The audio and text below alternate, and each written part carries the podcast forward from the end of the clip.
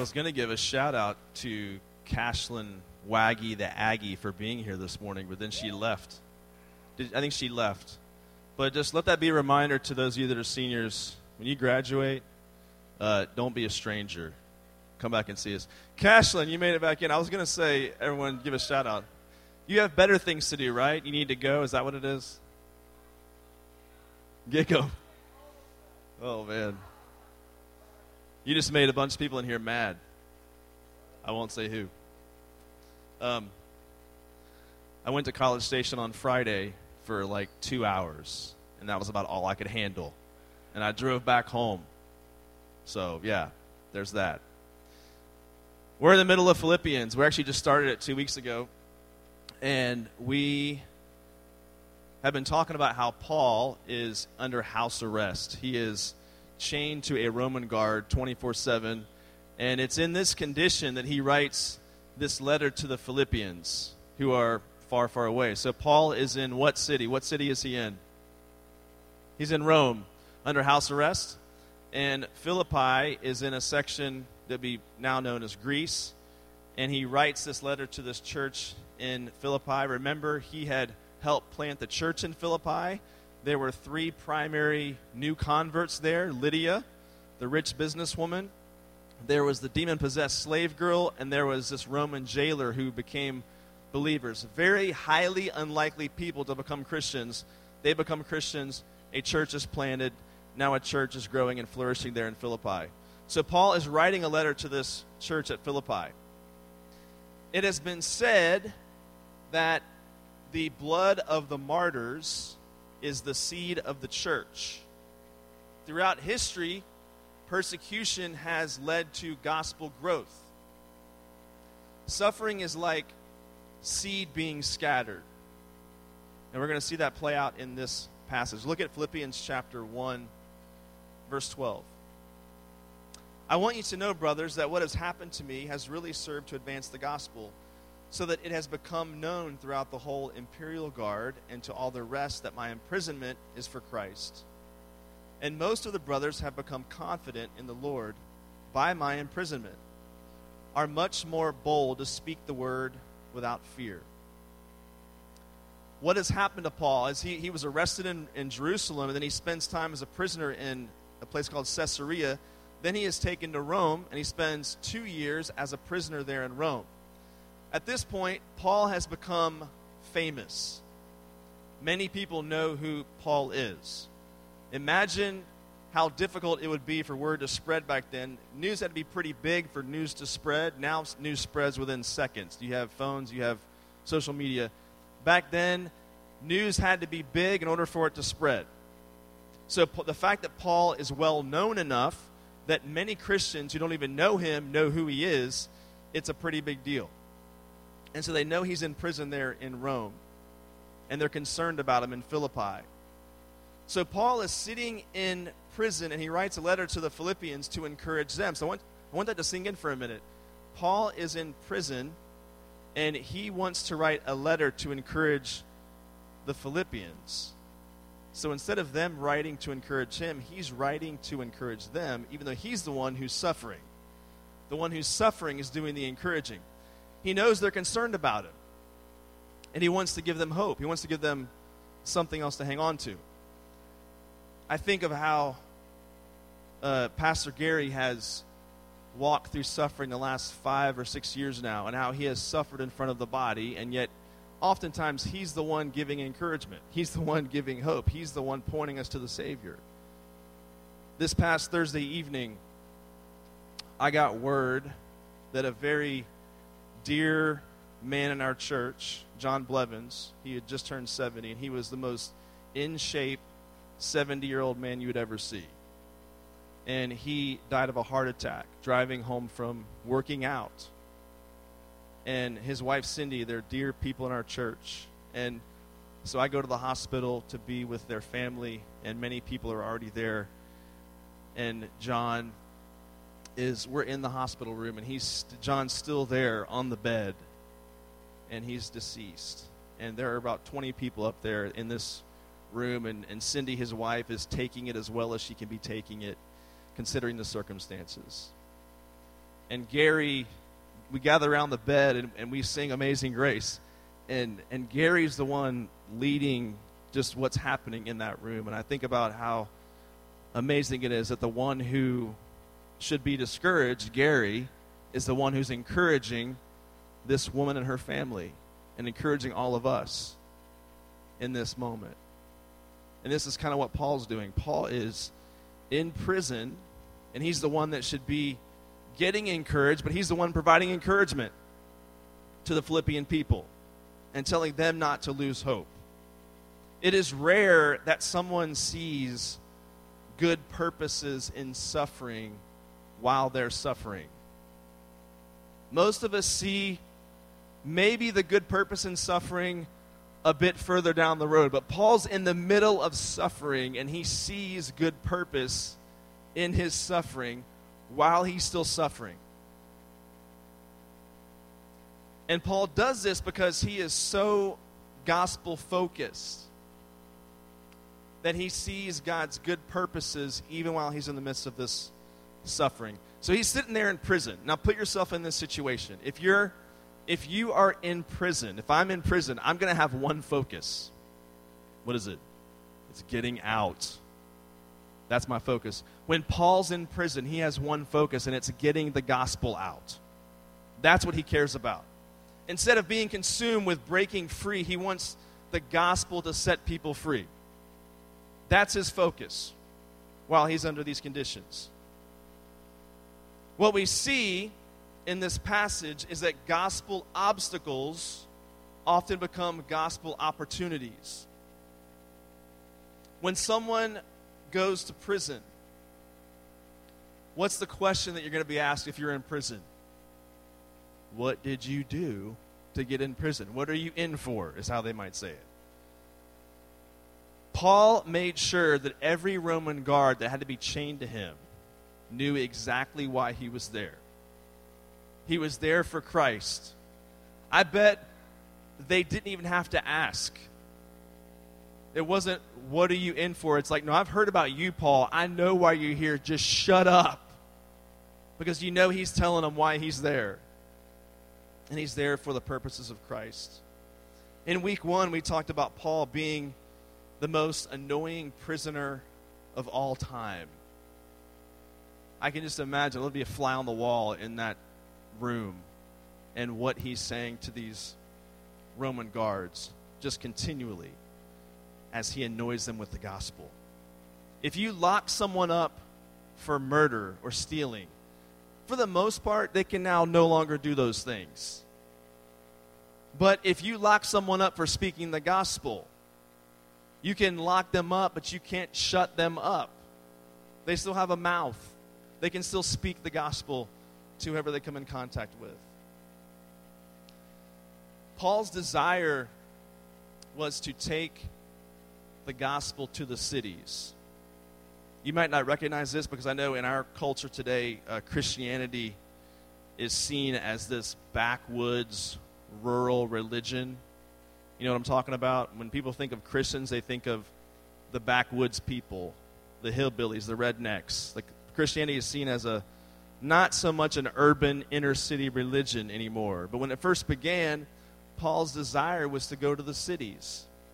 His desire was to go straight into Rome and straight into the arenas and straight into the public squares and preach the gospel to these crowds of people, just like he did at Ephesus, just like he did in Jerusalem. Paul had a desire to go to the big city of Rome in hopes to reach Rome so that Rome could reach the rest of the known world at the time. Paul pictured himself in front of large crowds speaking the gospel to lots and lots of people. But God had other plans. Instead of preaching to crowds, he would preach to a crowd of one. He would preach to a crowd of one at a time. As each guard came in to be with him, Paul would preach to these men, and they would hear the gospel. Instead of preaching to the people, he got to preach to the powerful and he did it through by being in prison. So these guards, these were the elite. They had direct direct access to the house of Caesar. So I want you to think about your own life. Where are you sensing gospel obstacles? Is it at work? Is it at school? Is it certain friendship groups? Where are you, where are you sensing gospel obstacles, and how might God want you to turn those things into gospel opportunities? Where are you not seeing the opportunity in the obstacle in the way that Paul did? Uh, many of you know I grew up in the Washington, D.C. area. And that seems so long ago now. That's been, do you know I've spent more years in Texas now than in my home state? So is it official? Am, am I officially a Texan? No. Some are saying yes, some are saying. Who says you could never be officially be a Texan if you weren't born here? Who would say that? Oh, okay. I see how it is. I see how it is. That's what I've always said that Texans insist to be a Texan, you have to be born here. You can't immigrate and make it official. So it'll never be official, but it's been 22 years in the state of Texas. But I grew up in the D.C. area, and the church I was a part of, as you might imagine, was heavily entwined with politics. There were people involved in politics that went to my church. There was Secret Service that went to my church. And in one sense, it sounded like kind of cool, but on the other hand, I saw a lot of, of intertwining of the church and politics, sometimes in unhealthy ways. And since I was young, I've heard this statement a lot. I've heard this statement. Everything changed when they took God out of the schools. You may have heard that statement before. Everything changed when they took God or prayer out of the schools. And listen, I'm not trying to have a big debate this morning about religious freedom. That's not the point of this sermon. But what are they talking about when they say that? They're talking about a 1962 Supreme Court decision, Engel versus Vitale, where they declared that schools could not lead everyone publicly in prayer anymore. Before that, schools could pray before a class or on the loudspeaker at school. So this decision changed some things. Sure, it did in our school system.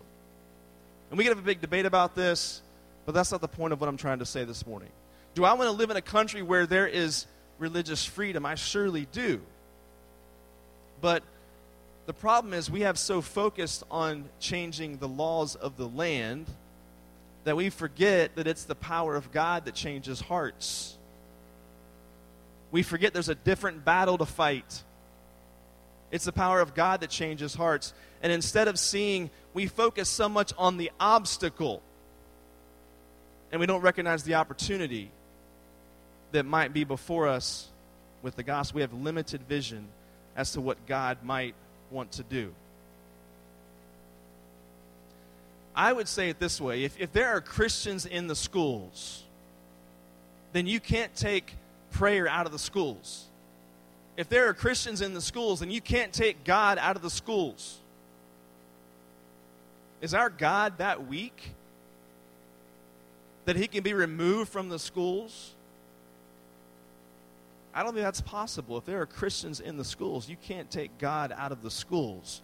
When that decision came down, did God say, Well, I don't know what to do now. I guess I'll have to go somewhere else? They took prayer out of the schools. You think God's throwing up his hands what do we do now because of this decision? I don't think God throws up his hands when Christians suffer. And I don't think we're supposed to throw up our hands either. While suffering, Paul never asked the question, why did God allow this? He never grew bitter, saying, This is not how I pictured it. I pictured going into big arenas with lots and lots of people, and yet here I am in front of an audience of one. I don't think Paul said that he saw the opportunity in the obstacle. Know this that wherever you are, wherever you're sensing the obstacles with the gospel, God has you right where you are for a purpose, for an opportunity. And it's your job as a Christian to figure out what that is and be obedient in the midst of that. I want you to look back at verse 14. Look back at verse 14. It says, And most of the brothers, having become confident in the Lord by my imprisonment, are much more bold to speak the word without fear. Now, what is he talking about there? Paul says because of his imprisonment, people are speaking more boldly. The question is, how is this possible? Shouldn't that lead to less boldness? If he's being persecuted, shouldn't it lead to less boldness in other people? Shouldn't they be afraid of what's going to happen to them? I think we see a pattern in church history, and it's this boldness in one leads to boldness in others. When one person recognizes the importance of the gospel and they cling only to Christ and the gospel and they live out in boldness, it generally leads to boldness in other people as well. Persecuted Christians inspire timid believers. You may have heard a story about a guy named Jim Elliot and his friends. I have a picture here of five missionaries from many years ago. And the guy in the middle, Jim Elliot, became famous because he died at the age of 28 sharing the gospel with some Indians in Ecuador. He felt called to go to, to Ecuador to visit indigenous tribes who had never heard the gospel before.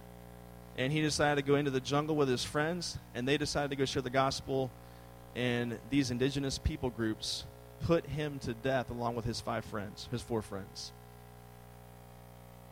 And he had a wife, he had a young baby at home. He was 28 years old when he gave his life for the gospel. He had gone to Wheaton College in Illinois, and just after his death, there were many people from that college, especially, that began going to the mission field, going into dangerous situations because of what this man and his friends had done. Boldness in one often leads to boldness in others. The question is why? Why does suffering lead to this kind of boldness? When people see someone clinging to nothing but Jesus and the cross and the resurrection, they realize that's all there is. That's what really matters. And so they, they feel emboldened to live in the same way. So Paul is sitting here in prison. He's lost his freedom, but he's using this situation to introduce other people to the freedom that's only found in Jesus Christ. Go ahead and do your first three questions at your tables.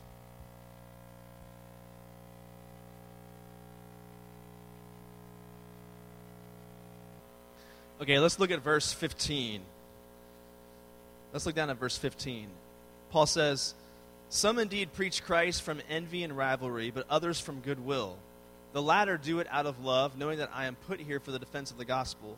The former proclaim Christ out of selfish ambition, not sincerely, but thinking to afflict me in my imprisonment. What then? Only that in every way, whether in pretense or in truth, Christ is proclaimed, and in that I rejoice. Who is Paul talking about?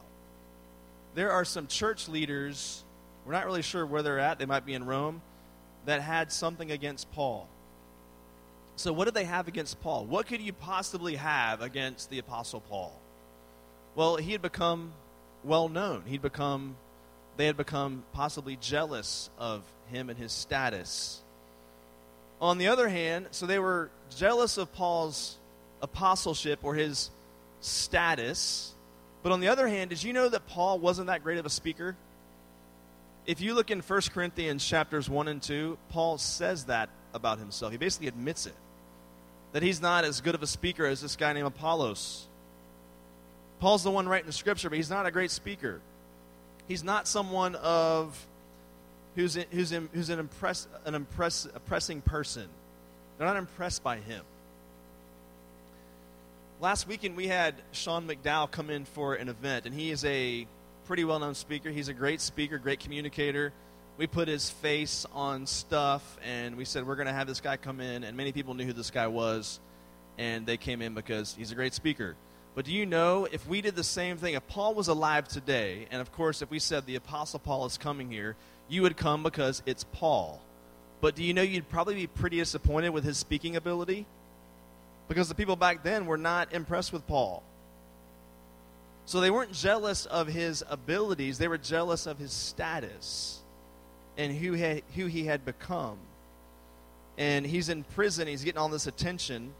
And these people are, are jealous of Paul. Some of these so called Christians would look at Paul and they would think, you know, what's the big deal with this guy? He's not even that great. Why is everybody so enamored with this guy? They, they may have seen his suffering as an indictment against him. Because being in prison, no matter the reason that you're in for, would be a shameful thing in that society. Doesn't matter why you're there, it's going to be seen as a shameful thing. It's much like it would be today if um, I've got a, a friend who had spent some time in prison. And people that know him well know his story and know where he's come from. But God has set him free from a lot. He's walking with Christ now. But I will tell you that his the first thing he tells people is not his past because there is some shame involved there. He, he feels somewhat shamed by what he's walked through. And he went in for some, yeah, some bad reasons. But Paul is in for some good reasons to share the gospel, or, or because he was sharing the gospel. But even if that's the case, it would still be a shameful thing in that society to be in prison. And it might be these people look at Paul and say, he's suffering because he deserves it. And so, why is everyone jealous of this guy? Because um, he's not that big of a deal. Not only would Paul have a right to throw a pity party because he's suffering in prison, but even other believers are trying to harm him. So, Paul's getting it from all sides. He's getting it from the Romans, he's in prison. He's also getting it from Christians because they're envious of him and jealous of him because of his status and saying bad things about him. This is why the Philippian people are so encouraging to him because they have not abandoned him. They have not left him in the way these people have that are there in Rome. Here's the reality in ministry some people are going to minister out of love. Some people are going to minister out of envy or jealousy. You are going to see that in the church. Every minister, every leader has to guard this in themselves. For some of you that are going to be G group leaders, you're going to feel jealous or envious of people that might have gifts that you don't have. You're going to feel those things well up inside of you the people that Paul's talking about, they are not preaching a false gospel. Notice he doesn't say they're preaching the wrong message. He didn't say that. He talks about their motives and talks about how their motives are out of whack. The problem isn't the content of the message, but the content of their hearts. They have wrong motives as they do ministry. This is what you and I might call hypocrites. That word, I think everyone knows what that word means, but here's where the word comes from. It comes from the Greek word hip- Hippocrates with a T at the end there. And you know this word comes from um, what would happen back then is they would have these ancient plays. And how many of you in here are in theater at your school? Raise your hand. So a handful. Um, so if you're in theater, you know the symbol of theater, like it's the two masks, right? Like this on the screen. So this would what would happen is people would wear these masks when they're in the middle of a play, and they'd play the role of a happy person or a sad person. They'd play the role, they'd say the lines, and then when the play's over, take the mask off, they walk out, and they become who they really are. So the idea is you're on a stage, you're pretending to be someone that you're not during the play. When you're not wearing the mask, you're yourself. And this is where the word hypocrite comes from. It's like a stage actor. So we get the concept from. These people are pretending to be someone that they're not. That's what they're doing. They're putting on a religious mask and they're acting spiritual, but it's all fake. Have you ever been envious towards someone else in ministry? What if someone is someone else is asked to do something that you wanted to do? What wells up inside of you when that happens? I think of whenever we choose, every year we deal with this to some extent, where uh, me and some leaders will get together and talk about okay, who are we going to pick for impact captains? Happens every year. And every year without fail, there are a few that either come to us and say, Why wasn't I selected? Now, if you come to us and you ask that question just in all sincerity, like, Hey, I just want to know, was it just a numbers thing, or was there something in me that y'all saw that was just a bit off? If you're asking honestly, that's a great question to ask. But sometimes people will ask almost like in this demanding tone, like they're angry about it. And at times I just want to say, well, you see kind of how you're acting right now about it? Like that's kind of what we're talking about, right? And there can be this bad motive or wrong motive in us when someone else is asked to do something that we really want to do, and we get envious and jealous because of it. And that's what Paul's addressing here. Steven Lawson says, Love for God and envy of others cannot coexist in the same heart at the same time. When envy moves in, love moves out. So these people, they're envious of Paul, but remember, Paul's in prison. So they're envious of his status. They're not envious of his situation, they're envious of his status. And Paul's response to this is pretty amazing, I think. We have seen Paul keep his joy despite prison, but now he's talking about other Christians. We would expect him to rip into these Christians, but he doesn't. He holds back. Why does he hold back? He just says, as long as Christ is preached, I rejoice. And he leaves it at that. He doesn't even try to defend himself. What does he say? Look at the passage. He says he doesn't care if motives are bad. If Christ is preached, he rejoices. Are you sensing how frustrating it would be to know someone like Paul? Someone who just sees the silver lining in everything. Like you never, you can't get him down. The glass is 99.9% full all the time. He's in prison. He still rejoices. There are people outside prison that are Christians that should be supporting him and encouraging him, and they've abandoned him. And they're preaching envy and jealousy against Paul, and Paul says, They got a good message. Y'all should listen to their message. He won't even take issue with them because he rejoices the gospel is preached, even if there's bad motives involved. I mean, he sees the, the positive in everything. You, you can't talk him down from that. And he's rejoicing because Christ is preached. So I want to address here in the room if you're a believer, here's the sad reality you are going to be injured by people in the church. It is going to happen. The question is, how are you going to respond when it happens? Sometimes it's intentional, sometimes it's not intentional. For Paul, it's intentional. They are meaning to harm him. You'll be tempted to throw up your hands and say, I'm done. I'm finished with the body of Christ. I've had enough. But I want you to know this there are people in here that are all at various stages of growth and sanctification. And no one in here is complete and perfect, including you. And so you've got to be gracious. Give the same grace that you've received. Paul shows us that we can still have unity, and I think he shows that by staying gospel centered. One writer says it this way There is no true unity where there is no unity in truth. There is no true unity when there is no unity in truth. If we're going to be unified, it's going to be because of our unity in the gospel. That's where you're going to find it. That's where you're going to find the resources for it. True unity comes from gospel centrality, and Paul refuses to play into their games. I want to talk to, if you're someone that's not yet a believer, you're still on the fence about Christianity and who Jesus is